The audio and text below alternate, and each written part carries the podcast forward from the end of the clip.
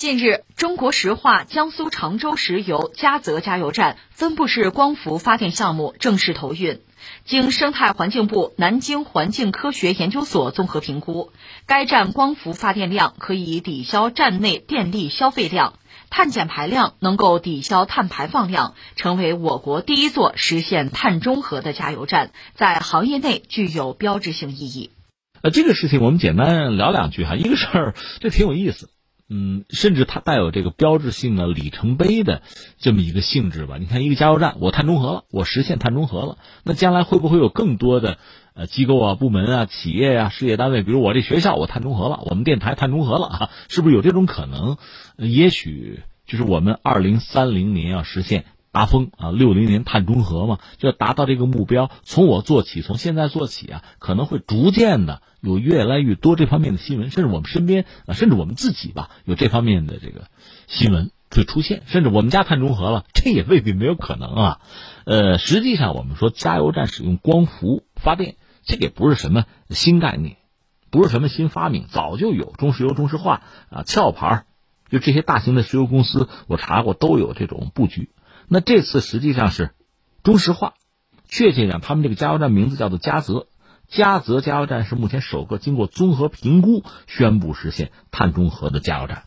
他给了一些数据吧，对，一个是碳中和，我们还需要再解释一下吗？就是在一个特定的时段里边吧，就人为的二氧化碳的排放量和二氧化碳的移除量能够平衡，达到一个平衡的状态，这就碳中和。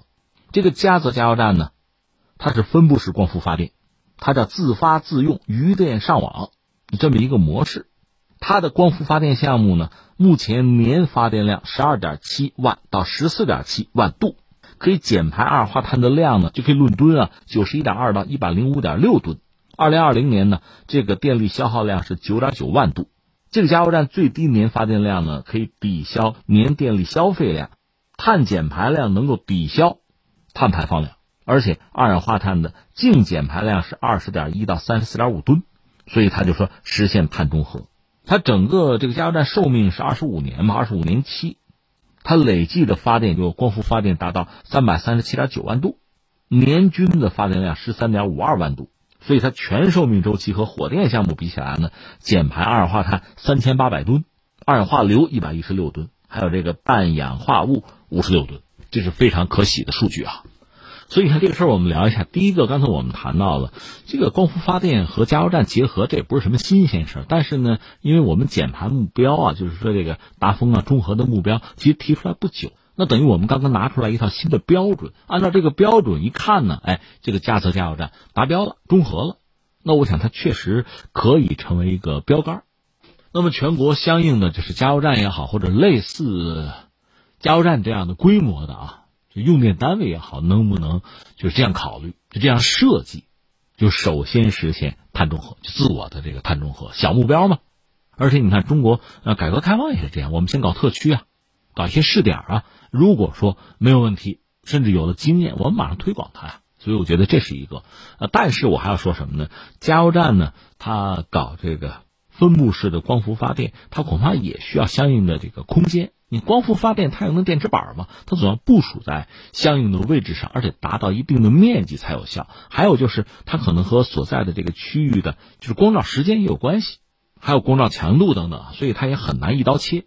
但是在相应的啊，和这个加泽加油站类似的环境、类似规模的这个耗电单位，首先实现碳中和，这可能性是比较大的。只不过我就觉得政策上不要一刀切的好，还是要实事求是，从实际出发。